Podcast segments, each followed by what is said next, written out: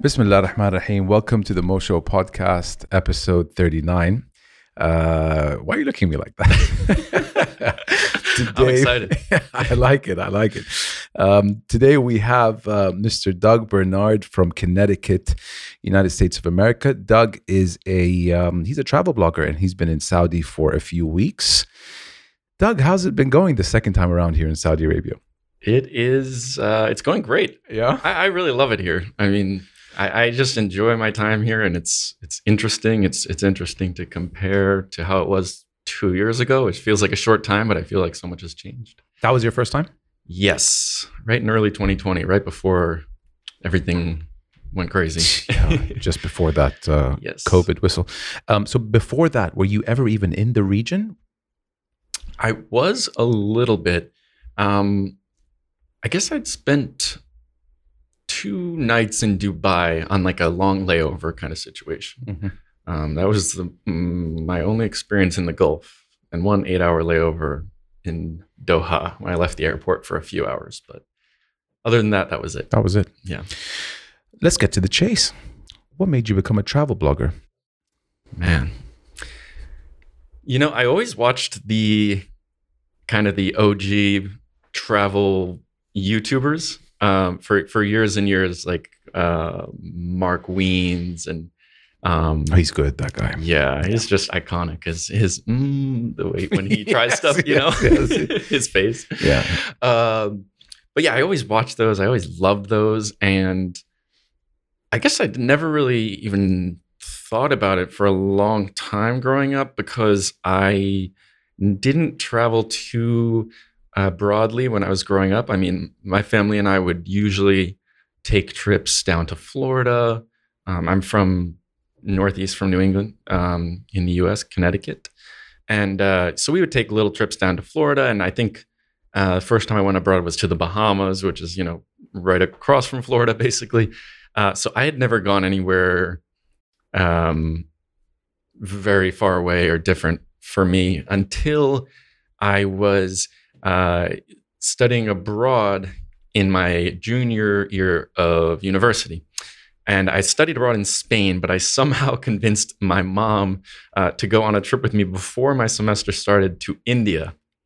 And that was my first like epiphany moment where it was it was almost like I kind of realized, oh my gosh, there's actually like a whole world out there and like everything you see it actually like exists all the time out here and like you can go there.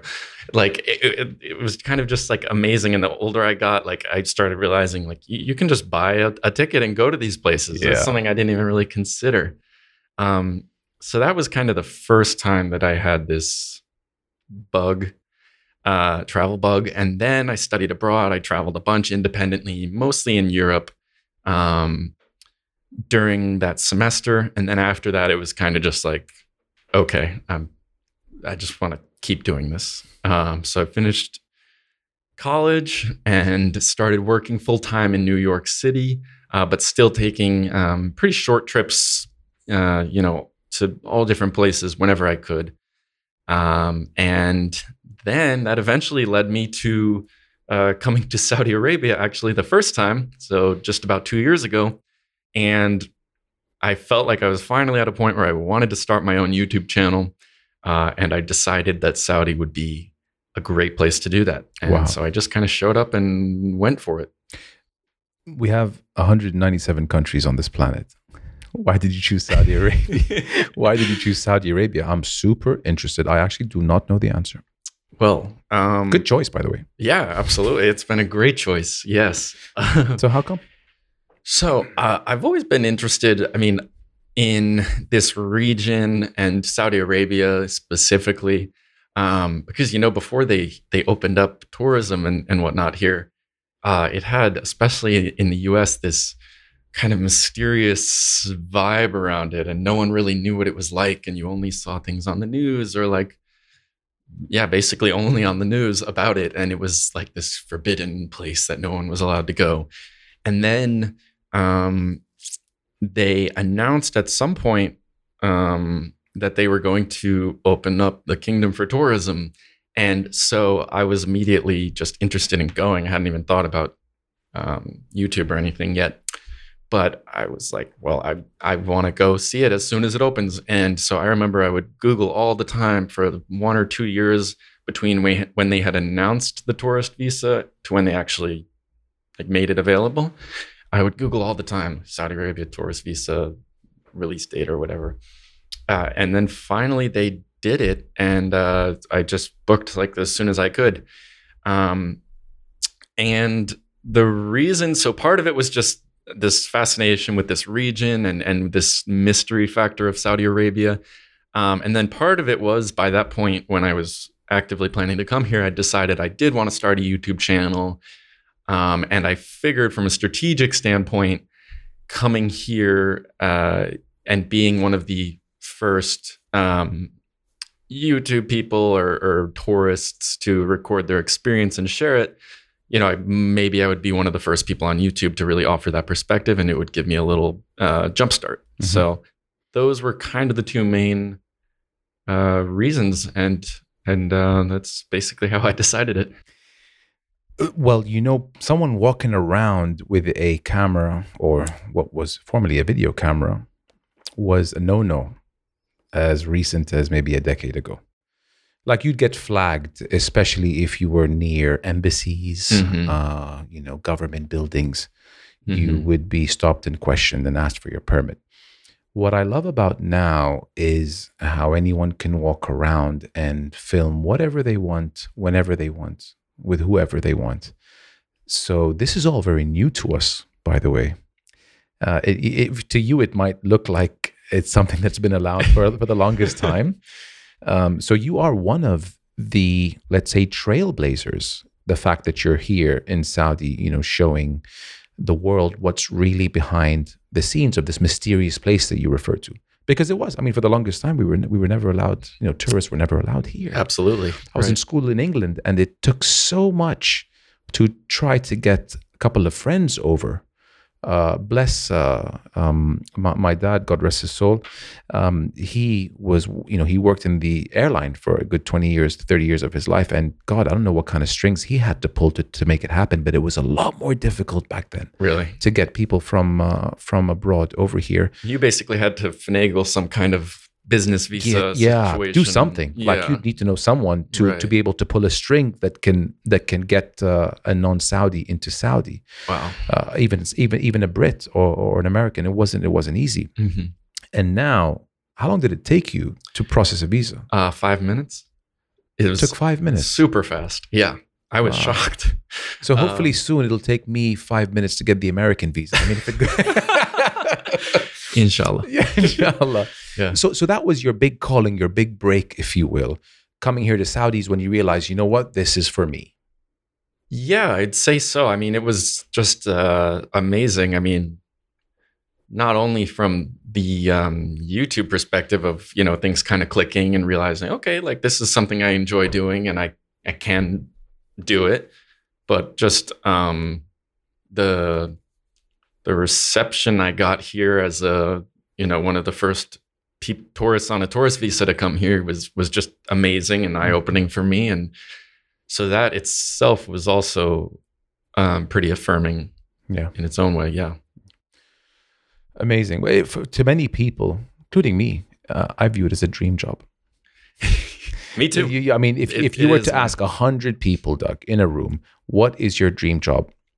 I think you'd get 70 plus out of the 100 that would say travel blogging to get paid to go on vacation. Now, I don't think. I mean, I'm, I'm I, think you're you're you're you're pretty much there-ish, but soon. I mean, God, just to travel the world and and and have uh, sponsors, you know, cover your your expenses or hotels, you know, comping you to uh, to to come and stay at their hotel so that you can showcase them in the best possible light. Yeah does it feel like work to you? Sorry, this is where I'm going. Does right. it feel like work work to you day in and day out? Um, it definitely does. I want to say, first of all, it, it absolutely is uh, my dream job, and it's um, uh, still mind blowing to me that I am able to do this. Um, I've only been doing it full time since January, so about 11 months. That's it. Yes, God, I, I, full time. I, felt like you've, you've been in the game for a lot longer than that. Honestly. Well, yeah. So Awesome. Um, but it's absolutely a dream come true. But Mhm. um, at the same time, it is definitely work, and I find myself um, a lot of time working uh, a lot harder on on on this job than I was when I was working full time in a traditional office in New York City.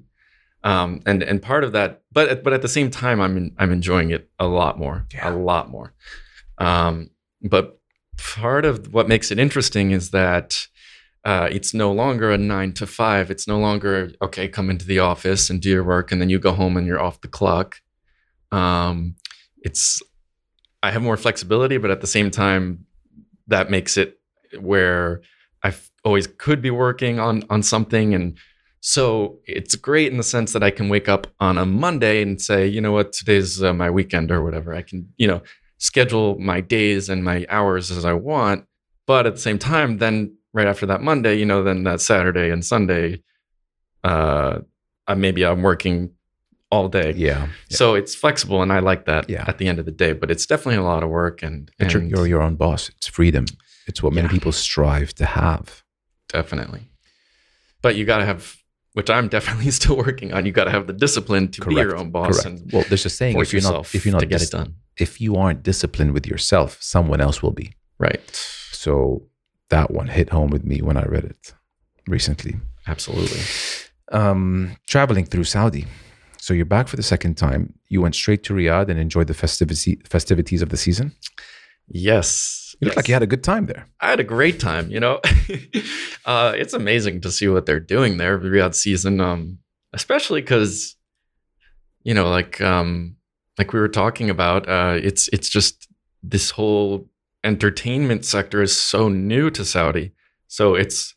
Um, you know, I normally wouldn't make a video about um, an amusement park, for example, in like America. Definitely not because it's, I don't know, there's nothing unique or Yeah. interesting about it. But um, you know, I would normally focus on videos about people and culture and food and you know everything that's real travel. But um here because it's in saudi i feel like it is fascinating um because it's so new and you're i'm watching in real time from an outsider's perspective this country that never had this kind of stuff for the longest time is suddenly doing it and going all out really and um building uh some of these sites from uh, what was desert four months ago to just these in, insane places. So it's exciting, and I can see it's really cool to see how excited um, the you know Saudi people are, especially young people, how excited they are about these kind of things. It's it's cool and it's kind of infectious.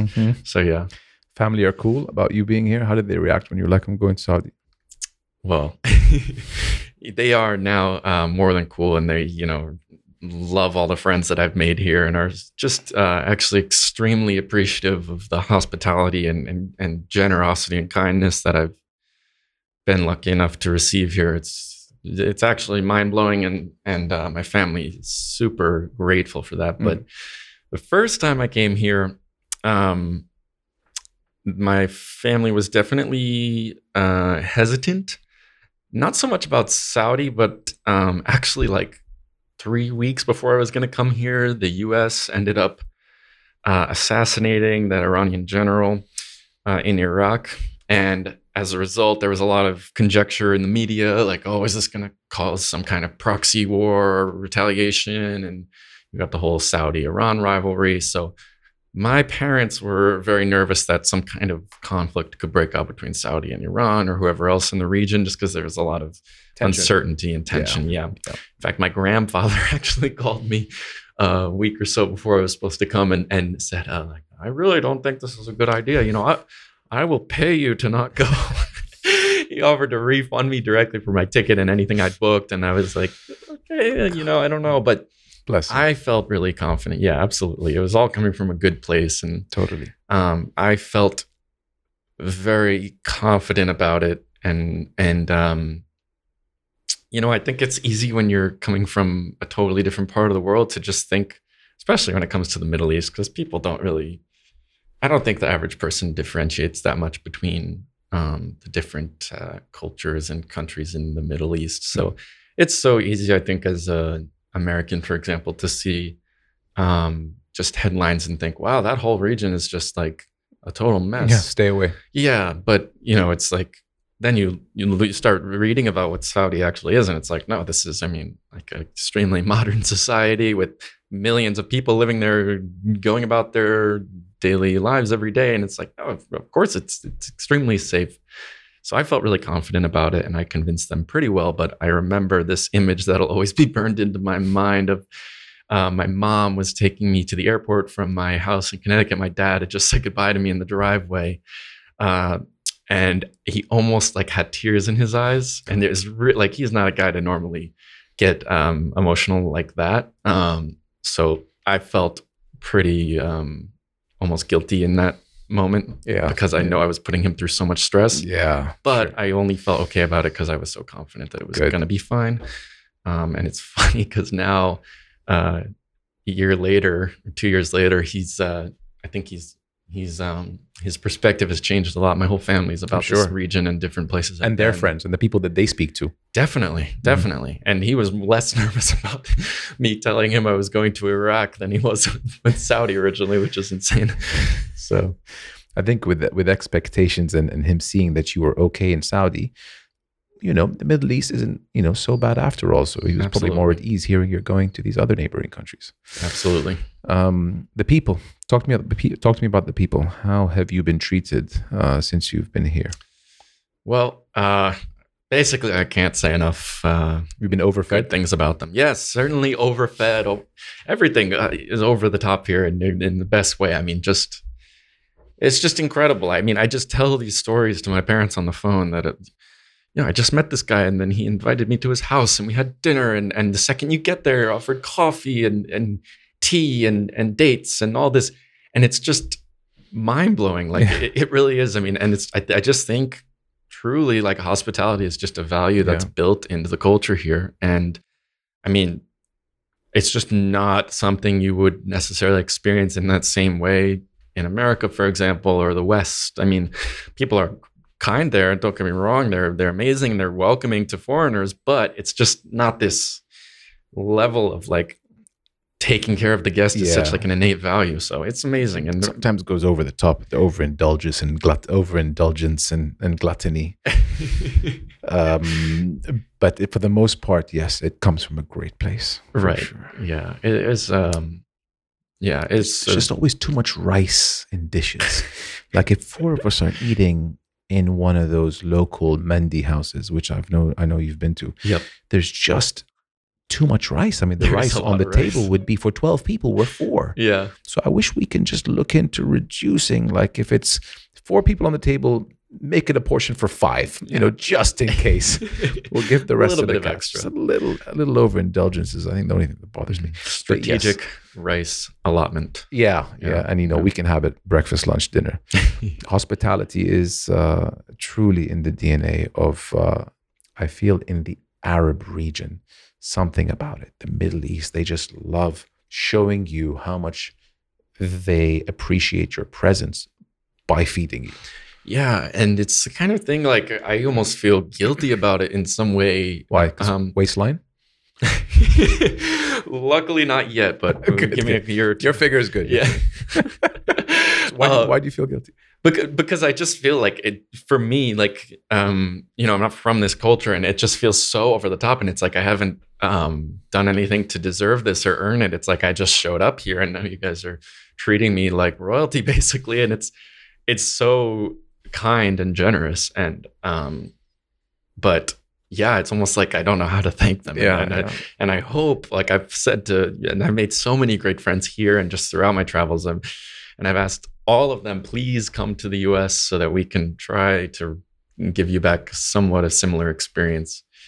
Um, Just take him to In and Out and give him 10 double doubles. exactly. It's the best way you can repay me. the Um, American way. The American way, the best way. Um, favorite region. So we have 13. Uh, how many have you visited so far? I know you did Riyadh, you did Jeddah. Where else did you go?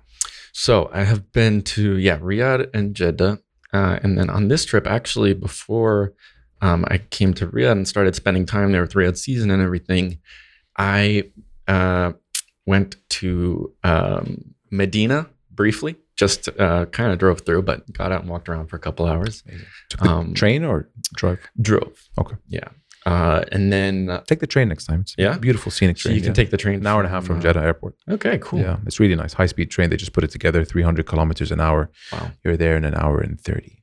Very cool. Yeah, it really I didn't even know about that. They just put it together five or six years ago. Amazing. I took my mom in it. She's, you know, uh, just over 70 years old and she did it with ease. She loved it. She was like, this is, you know, where, where was this a couple years back? but Absolutely. it, it is, it is the best way to, to get there. It also goes to Mecca. uh-huh. I wish if the uh, Haramain high speed rail are listening to me, just extend extend the beautiful train service from Medina to Al Ula. It's only 200 kilometers, but you'll just open a whole new world uh, of people who live in Jeddah and Mecca to get to Al Ula with ease. Yeah, I'd go, I'd go every weekend, as opposed Well- to flying because it's it's it's a bit of a drive to Al Ula. It's it's about six or seven hours from Jeddah, and the flight is an hour and a half. But I mean, you'd always want to avoid a flight. Yeah, and all the hassle on either end. You know, Especially after hearing your experience uh, coming from Riyadh yesterday to here.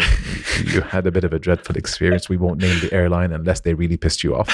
no, I was just being dramatic. It wasn't that bad, but Okay. C wasn't the most luxurious. But anyway, uh, Medina. yeah. So we drove through there, and we did do the drive to Alula, which I know I that is a tough one to pronounce. You, but but you, you got it just right. Alula. Alu- yeah, but Yeah, but you don't more- have to you don't have to say Al Ula. Al Al-Ula.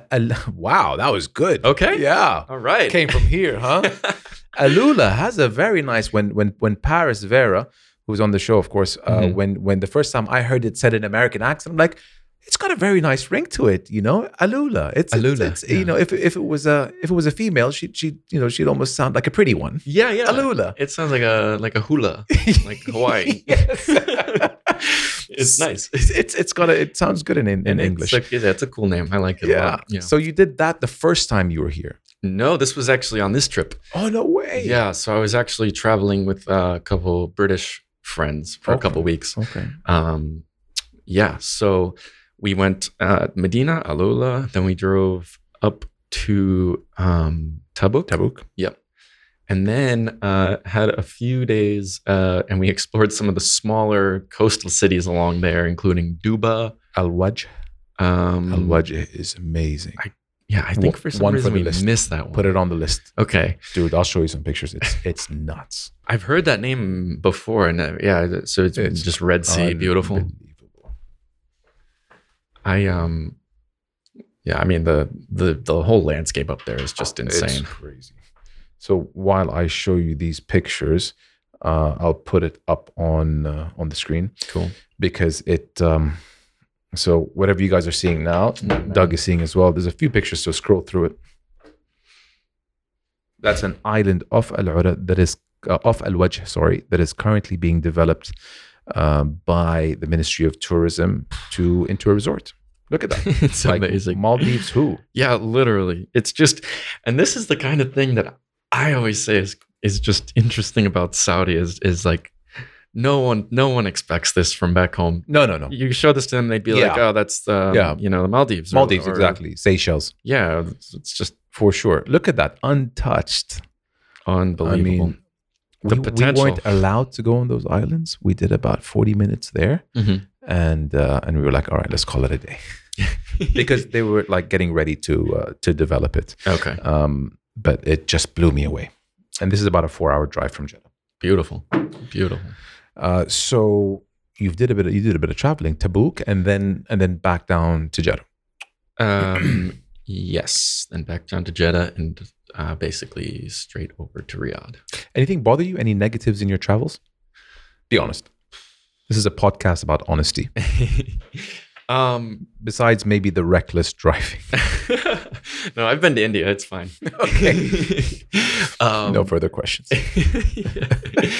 uh, I would say uh, if I was really nitpicking, because honestly, um, there's really nothing major that comes to my mind. I mean, I truly enjoy it here, but I would say um, the walkability. You know, as of someone who's uh, borderline New Yorker, real New Yorkers wouldn't consider me a New Yorker, but I, you know, like to think I'm somewhat Tri- close to one. tri-state. Yeah, exactly.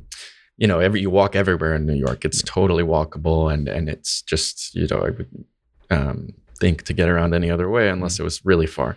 Um, so here, sometimes I like I'll see a place I need to get to, but it's across this massive freeway, and I'm like, oh, it's so close, but I'm gonna order an Uber. yeah, so that would be the one little thing I could think Yeah. of. Risk my life or order an Uber. I know Yeah. what you're talking Yeah. about. Yeah. I just really want that Al Baik. Yes. Might be worth it. Yeah, but you have good taste.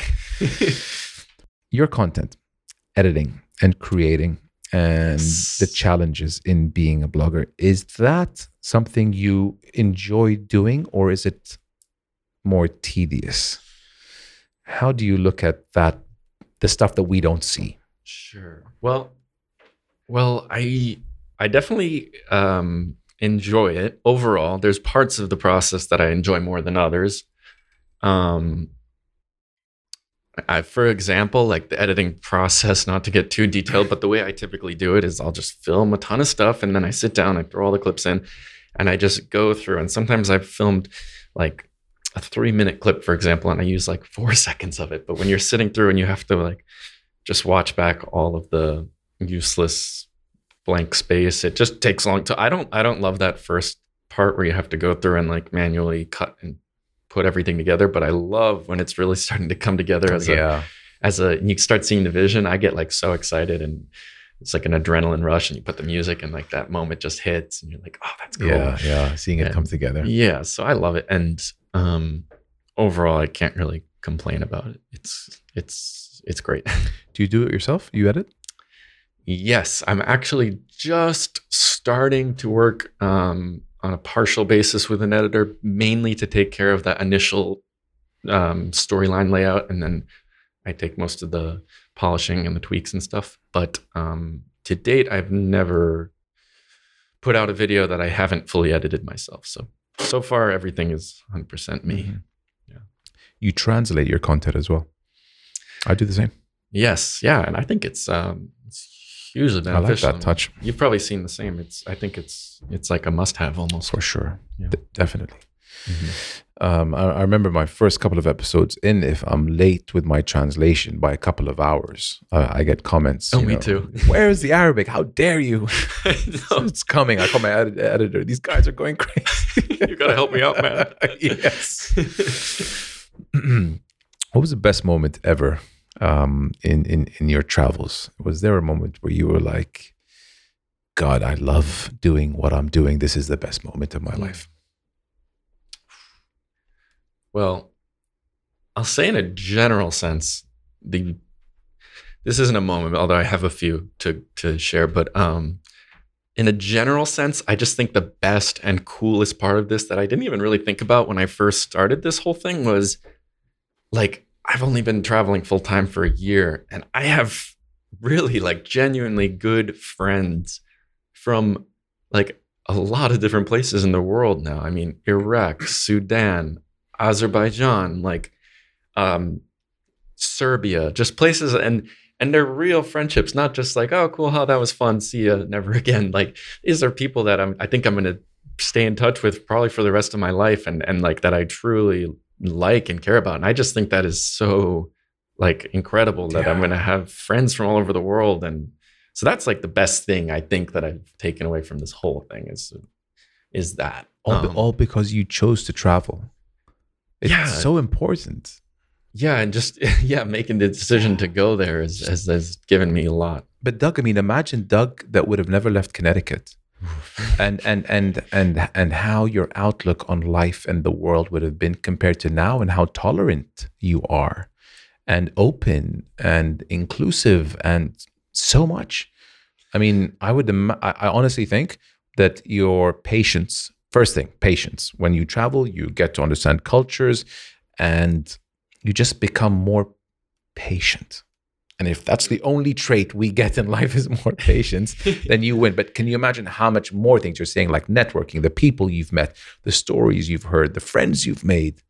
oh yeah You just can't lose when you travel and understand cultures and make relationships and meet oh my people. gosh yeah and it, it's just yeah it's like it's real world lessons and and yeah appreciation for things that i just never even thought about and um yeah so all of that has been invaluable but the the thing i'm like most that that is just the best part of this experience for me is like that the people that I've met and just knowing the relationships that I've formed is Yeah. just really, really um, like I'm really grateful for it. But best moments, I'm trying to think of, like you said, this moment where you're just like, oh my god, I Yeah. can't believe I'm here right now. The one that comes to mind where I, I remember like thinking as it was happening, like I think I'm experiencing euphoria, which I'd never really felt. Like I was just laughing and like Non-controllably. Oh my gosh, yeah. was um I was in Egypt and I was in the Sinai Peninsula. Uh and I have a video about it. We hiked up um Mount Sinai, Mount Musa, which I know there's controversy. Some people say the real one is in Saudi. I don't know. But what they um Let's move on swiftly. Exactly. Uh, let the battle in the comments begin. no, but um, yeah. So I was hiking up Mount Musa, Mount Sinai, and uh, it was just so um, kind of like impromptu. Like I had a, I, I think it was someone uh, from YouTube or Instagram, a friend, uh, you know, on internet friend Mm. said, "Hey, I know a guide." Um, who's done this doesn't really speak much english but he can take you up and so i met up with the guy it was like 1.30 in the morning because you hike up to get there for sunset i mean for sunrise uh, so you're hiking basically all night um, i met this guy and he spoke closer to zero english so it was just that whole like all right we're in this together we really can't talk to each other but you're doing the whole um, Hand sign language, language. Yeah. um, and we just started hiking, and he really went fast. Like he must. He, he basically ran up the mountains. I was dying, but um, we, we get up there. It's pitch black, and it takes I think like four hours to hike up. Um, but it was just. I mean, the setting was just insane. You're just looking up, and you can like see the Milky Way, and just the you know, it's just pitch darkness, and you're just looking up at the stars. It's just incredible. And then I get up, we get up there, and you're stopping at little huts along the way every, you know, half hour or so. They sell you tea and the, you know, stuff like that. Um, and we just get up to the top, and because we basically ran up the side of the mountain, we made it up there with a lot of time to spare. So um, we end up going in this hut, and there's just this one old man sitting there, uh, and he said he lives up there for, I want to say he like uh, it was something like 30 days at a time. And then he goes down, but he lives up at the summit and runs this tiny little shop. And it almost reminded me of um, like a Himalaya vibe. Like there were flags everywhere and it was just so dark and like cozy. And I was just sitting in there and drinking coffee and it was just, it was freezing cold. I was all bundled up. And I don't know. I just, it sounds so cliche, but you just feel really alive in that moment. You're just like, where the heck am I? Like, how am I doing this right now? And just this man sitting here talking to him and just, it's hard to describe, but I tried to capture it in the video, but it's one of those things you really can't capture. Because you've probably never had a moment like that. No, absolutely not. Yeah. Surreal.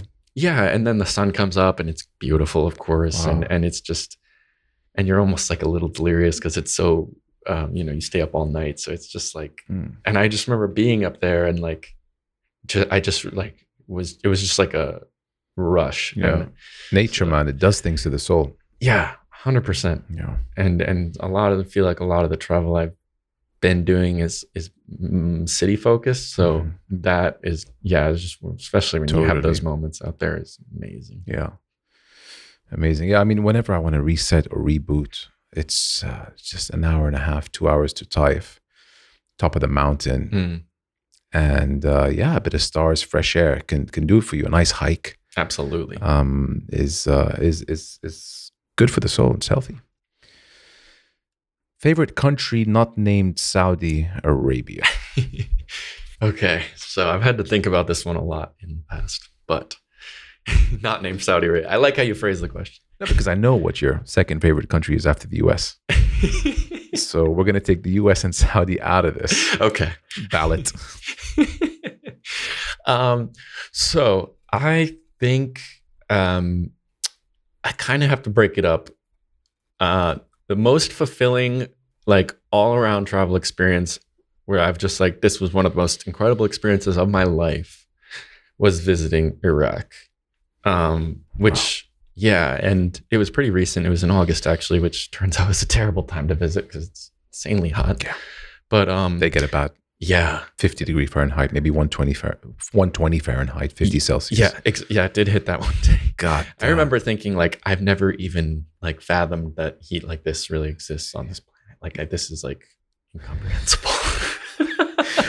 and I'm not built for that kind of heat uh, genetically. You probably haven't all. seen a day over over 89 in No. Connecticut. yeah, um, but but besides the heat, um, it kind of was just um, in the same sense a little bit that um, like I was saying earlier about Saudi and why I wanted to come here was this mystery, and it's in a different way because it's just been um, unfortunately this war torn country for the past twenty years, and especially because America's involvement in it, you're just it's all over the media and um, all you see is negative. Hmm. Um, so going there just in and of itself was fascinating for me to be like, I'm in Baghdad. That's insane. That's something I never thought I would say. Um, this gangster. uh, yeah, and, and I'm personally also really I I I I'm fascinated by and, and love current events and and um, I don't know that kind studying that kind of stuff and reading um, about this region and things that are happening here. So it was it like really checked all the boxes for me. And then on top of that, the people um, really in a similar way to Saudi were just like you said, it's the whole Arab uh, region. I think. Hospitality, yeah, top notch. the hospitality was incredible, and I just felt like it made it that much more impressive because of everything that that country has been through and those people. And then to me as an American, which my country in a lot of ways did that to that country, and Oh, I, I, I see. I see. Uh, I see your position. the fact that I was still welcomed in such an Wow. yeah, an, uh, tells you a lot about them. Exactly. It's just like it speaks to the yeah the the people there. It's amazing and and um, They jump off the page, by the way, if you put all the Arabs like in a rank. Uh, hospitality, cuisine, warm-heartedness. They they are they are at the top, the very top of the list. really The that's Iraqis. interesting. Yeah. Okay. Yeah. Well, that was certainly my experience. What about walking around day to day? What was life like there? Um, it's a lot more normal than you would expect, honestly. I'm Um, asking you as an American. I've never been there. Yeah, yeah. I mean, I don't know. Uh, it was it. It basically felt um, like any other. Um, well, not any other. Like I wouldn't say that there are a lot of differences for sure, but Mm. it felt like an uh, city in an Arab country. I'm talking Baghdad, um, but with a lot more um, uh, Humvees and men with guns and blast walls. But there was never anything, any kind of action that I experienced there. So the, visibly, it, it looked a little bit different. But besides that stuff, it felt very much like a, a real Arab uh, city with you know tea shops and shisha and people walking around and nice parts and and uh, older parts. And so it was it was really cool. Sa- So you felt safe as you were in Saudi, like no no issues. I wouldn't say um, as safe as Saudi, but um, I personally, and I want to always give a disclaimer when I talk about this, but um, If you feel comfortable. yeah, yeah, I personally felt safe. I was with a guide the whole time, Okay. who took great care of us and made sure paperwork and checkpoints and everything went smoothly. Um, so I'm not saying it's always a safe place. I mean, nowhere is always safe, but um, I personally never felt deeply uncomfortable there. Yeah. Wow. Yeah, which is amazing. And My reaction is the way your parents probably reacted when you told them Saudi is so safe, mom and dad. and and when I hear you say that, I'm like, oh, of course it's safe. I I mean, know. what do you think? And here I am reacting to you telling me Iraq is safe, and I'm like, wow, you know, because uh, I I had the news channel on, you know, a couple of days a week. I I, I hear stories, I read. Uh, well, yeah, and and that's the thing. That's why I don't want to say, oh, it's 100% safe. Everyone go to Iraq. Like there are, first of all, like I wouldn't recommend anyone, like from the U.S., for example, like oh, you know, you've never really traveled to this part of the world before. Oh, go go for it. go Like, there, yeah. I mean, you, there's things that would make a lot of people uncomfortable. Like there are a lot of checkpoints. There's a lot of guys with guns around. there's yeah. a lot of like visible stuff that would make someone potentially really nervous. For sure. It's no, But- it's no Florida Keys. No, and things do happen there. I mean, uh, like a month, I forget exactly, but a few months before I was there, like there was a massive um, bombing, unfortunately, and I think uh, a bunch of people died, and so it. I mean, it happens, but Stuff it's not like an everyday thing at this point, which is thank God. But um, you know, things can happen anywhere, and that was part of my rationale. And you know, it's um, for me, just personally, the benefit of visiting that place. You know, there's always going to be a risk, and I thought the the upside outweighed the the risk for there. So Mhm. that was why. Amazing that you did. I really, really like if you. I'm, I would be interested to know what other countries you have in your pipeline after that. so maybe you can give us a scoop uh, later on. Uh, do you count how many countries you've visited? Do you have like a tally of your coverage? Yeah, I do. I actually have an app on my phone that I mark off um, mainly for my kind of visual, just to look at it and like that's pretty cool. But um, What are you at? What's the number? it's around forty, I think. 40. In my mind, I was 25. I was thinking 25. 40. Well done. That's a lot. Yeah, it's and it's it is a lot, and it's I'm super lucky to have done that Nice. at um, especially young age and and um, yeah, I mean some the thing the thing that I used to do, especially when I was working full time in New York, was I would take a trip. So maybe I have a week off from work, or I've taken you know um, time off from work, and I would go. Um, and I would try to make like semi long layovers on either end of the trip. So I would go like I did it to Thailand, for example. Flew to Thailand, but on either end of the trip, we had like a 14 hour layover in Shanghai, China. So then I go out of the airport and I made it so it's like 8 a.m. to 8 p.m. or whatever. So you get a full day on either end, and you, you know, it's an, it's not a, like a, certainly haven't seen China or done China at that point, but you get a taste, and I count it. I, ca- I don't count if I have only a layover in the in the airport in a country without leaving. But yeah, you went out, you ate, you, and sometimes it's overnight. So Yeah. that's That- how I've been able to add some to the that list. counts. Yeah. Yeah. But Gotta have a meal. You gotta exit the airport and have a meal. Exactly. Yeah.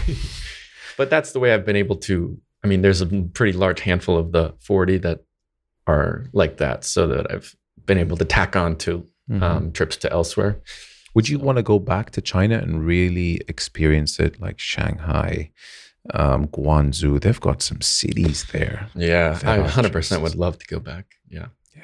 They are like, I've just seeing some images of their cities. You can understand why they are a world superpower. Oh yeah, You know, and they were built in what like overnight, basically. In They- a lot of in a lot of cases. saw a picture of Shanghai in 2000 and 2020. Yeah. I mean, it was like Dubai. You know, there was nothing there, and now there's you know 40, Everything. 120 floor skyscrapers. Yeah. Insane. It, it it really is. And the thing that that that that yeah, I think is crazy about China is not only that whole phenomenon, but it's such a big and populous country. Like there are cities there that we've probably never heard of that have millions of people living in them, like tens of millions sometimes. And it's like that's insane. That's Yeah. like having a New York sized city That you've that never- you've never heard of. like that's just crazy. Yes, so I, saw a Top Gear episode. I mean, you just reminded me of something. And Jeremy Clarkson was like, "We're in this city. Ever heard of it?" And I'm like, "No." And he's like, "It has 20 million people here." In my mind, I'm like, "That's the number of Saudis there are." With like, a billion- how, how is this? How, yeah. How's it? How have I not heard? With a billion people, I mean, you are gonna. There are gonna be some cities where that you haven't heard of. Yeah. And it's just crazy to think that like there are people living there, but millions that their whole life exists in this city. And I, I think this about the whole world basically that like you've never heard of. And their whole life, everything they know is in this place that you've never even thought about. Heard of. And that's another cool thing about travel Mm-hmm. in general is just that whole thing. But the amount of uh, roads, freeways, bridges that they are building every year. The stat was crazy. If I had a, um, if I had a Jamie equivalent of it here as to what Rogan has, I would have had him Google it right now. but the number of thousands of miles of freeways that they build per year, Mhm. Doug, it was like, if I'm not mistaken, it was about 100,000 eh, per year. It was crazy bridges that are 100, 150 story bridges between like valleys. yeah. I never knew they had the infrastructure down like that. It's, Yeah. And it's like clockwork. I've heard them It's like, building buildings. Like a building was built in a month. Like Yeah. 20, 30 story buildings was built in a month. They, they, they did it during the Olympics. It's, it's like they make it out of Legos. I don't know what they do. It's, it's, if anyone's going to do it, it's going to be the Chinese. You know, they really are something. yeah, they really just know how to okay, we're gonna do this, and then they just get it done. You know, no delays or anything like that. It's unreal. Yeah. Um, what's something we don't know about you? What's your darkest secret? Oh, I'm gosh. I went thriller. Is, is there something? I mean, we we we love the person you are on on your content. You're this happy, Mm, thank you. really go lucky person. It brightens up my day, and I'm sure many other people's. But is there something that uh, you can share with us that perhaps we don't know about you? Do you have a dark side? well. okay, uh, this wasn't. This, this I'm, I'm glad you get my humor. thing. Thank thank God. or this would have been a much shorter podcast. Yes, yes. um, well, two things I can think of from my life before YouTube, we'll call it. uh, one is um, I actually really like, um, well, I really enjoy performing, uh, specifically theater and singing. I was a singer a lot of uh, growing up in musical theater and then a cappella in college. So I have that whole thing that was a big, big part of my life for a while. Um, and now I think I probably kind of scratched that itch to have some kind of creative outlet with the vlogging and YouTube stuff that I do. But um, that was something. And then um, the other thing is uh, that I that comes to mind is um, what I studied in in college and university, which was um, hospitality. So I studied uh, the official name of the degree was uh, hotel administration. I have a bachelor of science in hotel administration. I didn't even know such a degree was offered in such a field. Yeah, I know a lot That's of people cool. don't, Wow. and uh, we used to get made fun of uh, at uh, my uh, university for being, uh, you know, taking classes in napkin folding 101 and stuff, mostly by the engineers and the ones that were really hardcore. But uh, yeah, so I had to take uh, cooking classes and full chef gear and um, and and and classes about the hotel industry. Um, uh, and I even interned at a fancy New York uh, midtown uh, restaurant one summer, um, with the you know all the rich and famous clientele coming through, and the chef was like a real Gordon Ramsay esque figure, like a real uh, tough guy. Hard- yeah, to- yeah, yeah. to put it nicely. Yeah. So, uh, um, yeah, it was it was uh, an interesting experience. I do feel like I've taken a little bit of the hospitality background into what I do now because you know travel, tourism, it's all Mhm. kind of part of that whole world. Um, but yeah, that was my uh, focus in life for a while. I think everyone at some point or another should be in the shoes of a waiter slash hotel staff. Hundred percent, You know, hundred percent. because these guys bust their ass when they're trying to serve us. And I just I just think it's nice to know what you're asking of that person, and you won't know what you're asking of that person unless you were in their shoes. Absolutely, tell a lot about a person by how they treat a waiter. absolutely. For me, if you're rude to a waiter, I'm probably not gonna. It's you know, kind of game. yeah. Yeah, it's done. um, yeah, it it teaches you a ton, I think, and uh, yeah, one of the hardest jobs ever that I have come to appreciate um, is housekeepers. Uh, it's one of the most physically demanding jobs. Like if you actually look at the statistics and workplace injuries, and I hope I'm not um, misstating any of this, but I remember from when I was in university, it's one of the most uh, like physically taxing jobs anywhere because they're they're up and down all day and lifting and bending over and and um, you know so they put us through the, whole- the whole practicum when we were in school doing those kind of jobs and it's I mean you just gain a whole new level of appreciation for that and waiters and anyone who's in the service Service industry. industry yeah I mean it's I agree with you 100 you don't know what it's like unless you walk them out in their shoes. absolutely And if you're privileged, you'll you'll never know. And that's really proof that life is just not fair. Mhm. In some degree, I hate how money rules the world. yeah It's something that I, that actually I think about it a lot. If it wasn't for money, imagine if we're all equal. Like, eh, and and many of these famous gurus say that th- there is a way for everyone to be rich and to have zero poverty and zero world hunger. Hmm.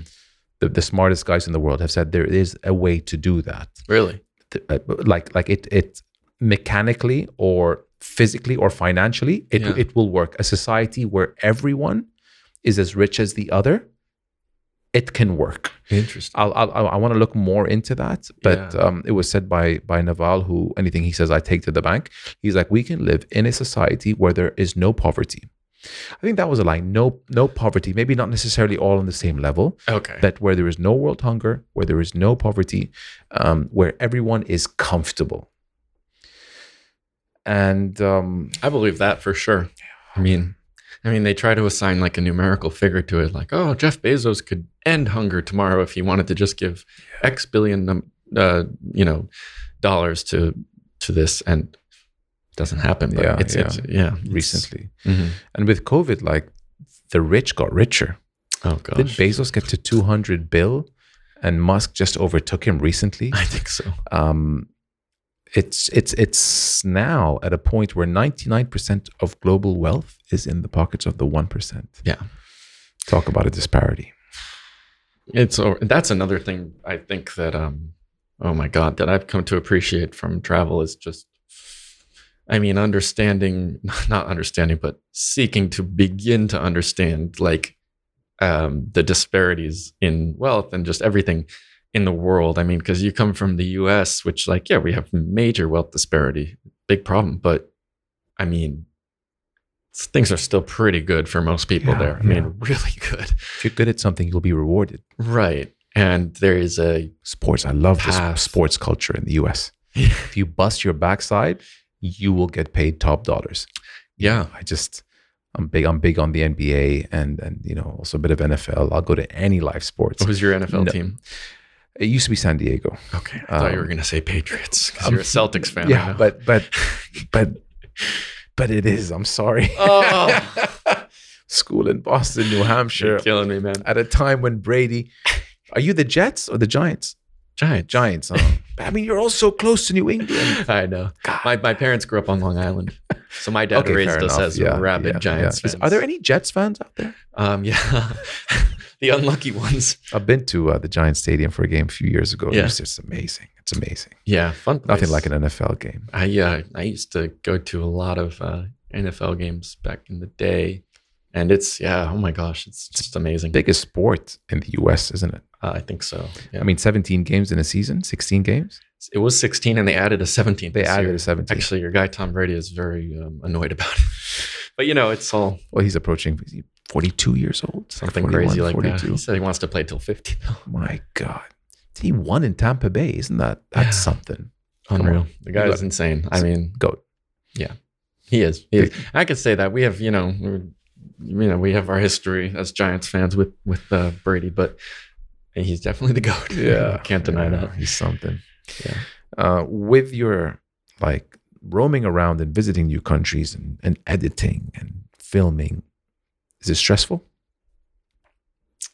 Yeah, I think it can definitely get stressful. I mean, I'm definitely not uh, like a one of those Zen people who has you know their mindset totally balanced and is like super productive and, and just has it all like figured out. I I easily get overwhelmed about certain things and um and I think it's easy to, especially when it's so easy doing. And you probably know, like from um, doing the show, it's so easy to work so hard on something and you put out a product that or you know a video or whatever you're making that's you're so proud of and then it all comes down to the numbers that's like your real um at least immediate feedback and it's i think that can be really stressful if, if you if you that's really your only um kind of uh, Measure. measure Yeah. yeah, Uh, and it doesn't go the way you're expecting or you start to see a downtrend or something and you know these are little things to complain about but For it sure. definitely adds it definitely stresses me out at times. Very valid uh, point of stress for sure.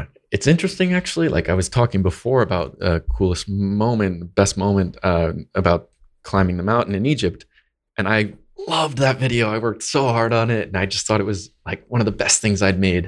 And it just didn't do that well and i was like Oh, man. And then i went to get a haircut in iraq and just like filmed it and put it on youtube and boom that hit. yeah and it's, it's just funny but people want what they want Wow.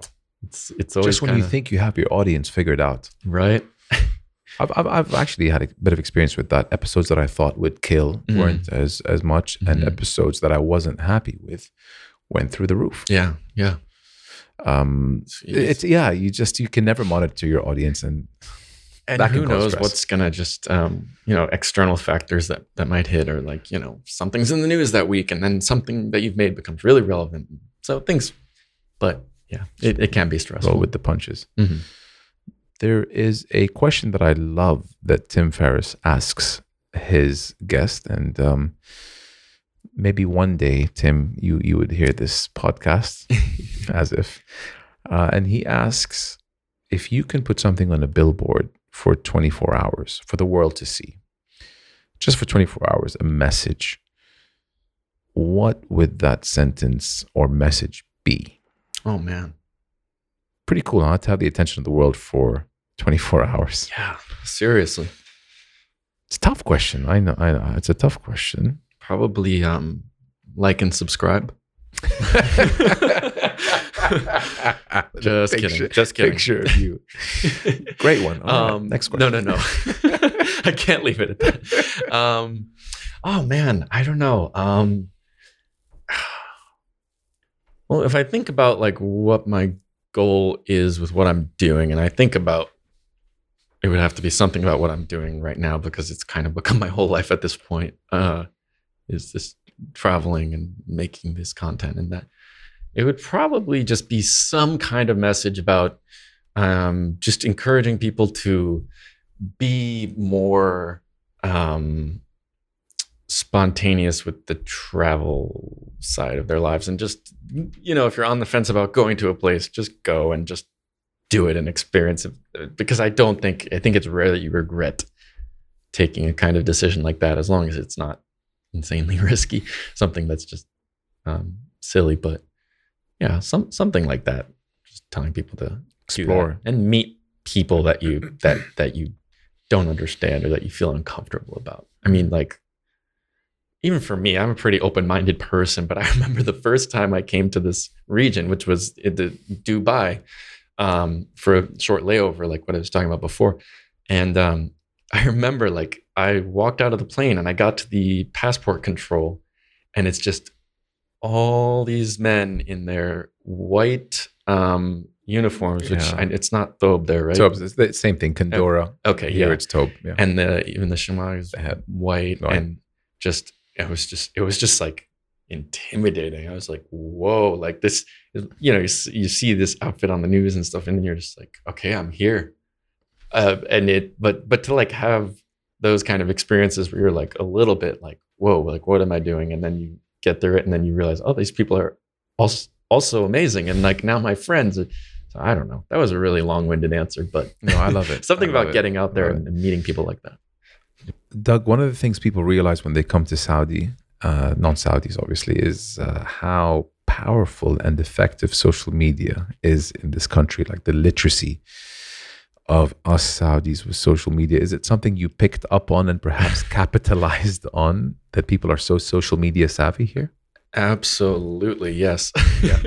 uh, yeah, it's something I definitely didn't expect, and it's funny um, because uh, th- this whole phenomenon was one of the biggest uh, surprises of my first trip here. Um, so the first time I came here, I came totally alone, knowing not a single person in the entire kingdom, uh, and on my first full day, I think, in Riyadh, I was walking around as my second day ever vlogging. So I was just feeling nervous, holding camera, facing myself, walking around. And I went to Souk al Zal near the Masmak fort in uh, Riyadh. And uh, I was walking around the market, just filming, oh, I'm in a market and this is what it's like, uh, you know. And uh, walked by uh, this nice older gentleman who had a shop there, and he said, "Hey, sit down and have coffee with me." So I was sitting there, and then he goes, "Come, come to my shop." So I guess he was at his friend's shop. He goes, "Come to my shop," and and it's funny. My first thought, because I was still new to Saudi, was, uh, "Okay, like here comes the sales pitch. He's going to try to sell me whatever." And of course, none of that happened. We get to his shop. He doesn't even talk about his, products. Sits down, offers me more coffee and dates, and everything. so anyway, beside the point. But um, then we're just sitting there at his shop, and um, all of a sudden, there's a guy next to me who goes, "Oh, where are you from?" And it's I actually caught it all on video. It's my second video ever, uh, and he, oh, cool, okay, hey, you should come to my house or my farm for for dinner tonight. And he had his like cute little nine year old son there, so I was like, okay, yeah, sure, you know, let's do it.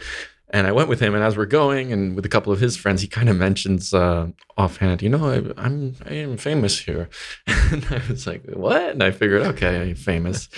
and he pulls up his Instagram. He's got 2.5 million followers, and then I was, oh wow, okay, you're you really are famous. So anyway, we go to his um, like farm, as he calls it, or like majlis, I think would be uh, another word. Um, we're sitting there, and of course, we we have kabsa and the whole thing, and, and tea and coffee and shisha. Uh, and at one point during the night, he's uh, posts me on his on his uh, Snapchat story, takes a video of me and his son or something. He's big on Snapchat too, yeah. Yeah, big. I think bigger on Oh, wow. Snapchat. I think. Uh, I think. Uh, It's, bi- it's big here. Snapchat is probably bigger than Instagram. yeah, I think so. Right? It's Was insane. there's a shift now, but Snapchat is everything here. Okay, yeah, I uh, yeah. Knowing that now, I had to dust off my my old Snapchat account when I came back to Saudi for the second time. but um, So he mentioned you on Snap. so he mentions me on his story, and I think, okay, cool.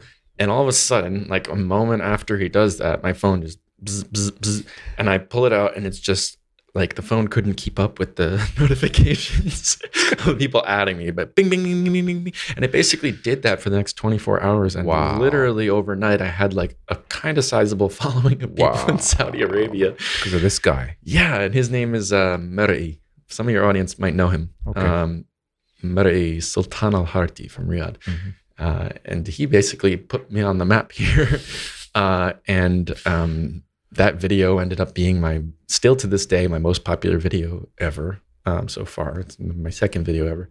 And um, for the rest of the first trip, he, I was basically just got right into like being a Snapchat influencer and showing my whole trip. And I remember all my friends back home being like, "What is going on with Doug?" What did they do to him? yeah, but I really, I have to give a lot of credit to him because he really started me off with the Saudi audience. And, Amazing. and connected me with them. Yeah. Yeah, that's pretty cool. yeah. I know you said no regrets, but honestly, any regrets? Do you carry anything that Yeah. you wish you would have done differently? Yes, actually, I have. A, actually, I have a big one, which is that I didn't start uh, doing this sooner. To be honest, um, because uh, you know, I I did travel a fair amount before I started my YouTube channel. I know I said I didn't start uh, really traveling until my junior year of college, but between then and two years after college, when I started the channel, I went to some pretty amazing places. I mean, I went to like Thailand, China, India twice on two separate occasions, which is basically a travel vlogger's dream. Um, and uh, Korea, Hong Kong, um, lots of Eastern Europe, uh, but I didn't vlog any of it, which there's plenty of time, luckily. Uh, and it's definitely was part of the process of getting to the point where I started it and felt confident to start it. But man, I have people all the time coming, please come to India. And I'm like, oh, actually, I've been there twice already, but I'm definitely coming back to film. But I, man, if I had filmed some of the experiences I had, that would be awesome. So that's the only one. But But starting earlier, yeah. you as I am, we chatted before we started. We are products of COVID. Yeah. I started this Yeah. in COVID, and, and you left your day job due to COVID. Yes. Laid off. There's always a silver lining. Absolutely. I would say I'm sorry that you got laid off, but I'm not No. because look at the world that opened up for you.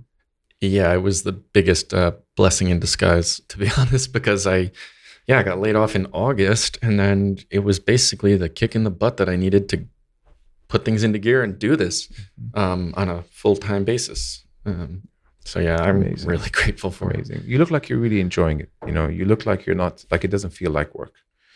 It definitely does sometimes. It's probably not the, part that I put in the videos. I love the honesty. Uh, but uh, I love it, Doug. I love it. I um, mean, as far as I'm concerned, you you you you are enjoying it. I mean, you're never going to have a job where it's all great. exactly. I mean, even It's God impossible. knows whatever the next best job in the world is is going to have its moments.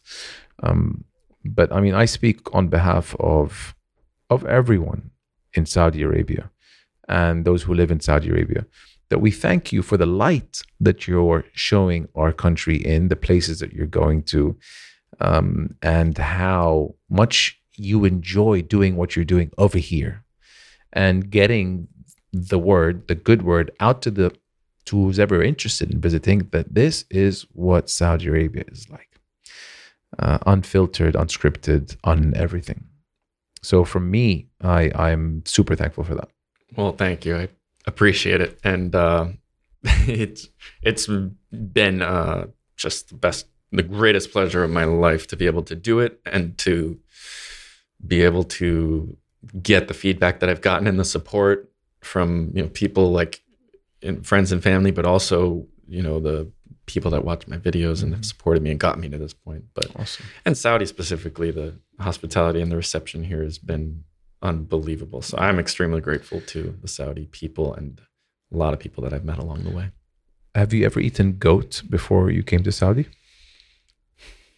I don't think so. maybe in India, maybe. And and um, I would imagine you're a few goats in. Like if you've had one too one too many sittings so far, it's like all you eat now is what I'm trying to say. Oh yeah, it's a main food group for me now. Yeah. Not nothing quite hits the way that does. Oh, Thanks, man. Um, really appreciate you taking the time. God, I think we've been rolling for a good hour and a half. Have we? Yeah, yeah. You'd be surprised. Time flies when you're with uh, on the Mo Show. Do we miss anything? Is there something that you want to leave us with? Put out there? Um, God, I've just been picking your brain a lot. Is there something that you want to share before we say thank you? You know, um, I don't think so. I'm trying to think. Uh, it's been an awesome experience here, and uh, yeah, I mean, Like and subscribe. like and subscribe. yeah, Thanks, Doug. Thank man. you so much for having me on. Taking the time. it's, it's an honor. and it's an absolute honor for me being i'm shocked this is your first podcast but i hope many more to Well, come. what a way to start out. Seriously, It And, is uh, an honor You've been a, an amazing host. I was a little bit nervous, but that was an incredible experience. oh god i'm really glad you, you. enjoyed it and um, we're going to keep watching you we're going to put all the links for your channels in the description box in youtube and uh, again man just you're making us proud and i really appreciate your content Thank you. really Thanks, brother. appreciate it, Mo. thank you so much Thank you.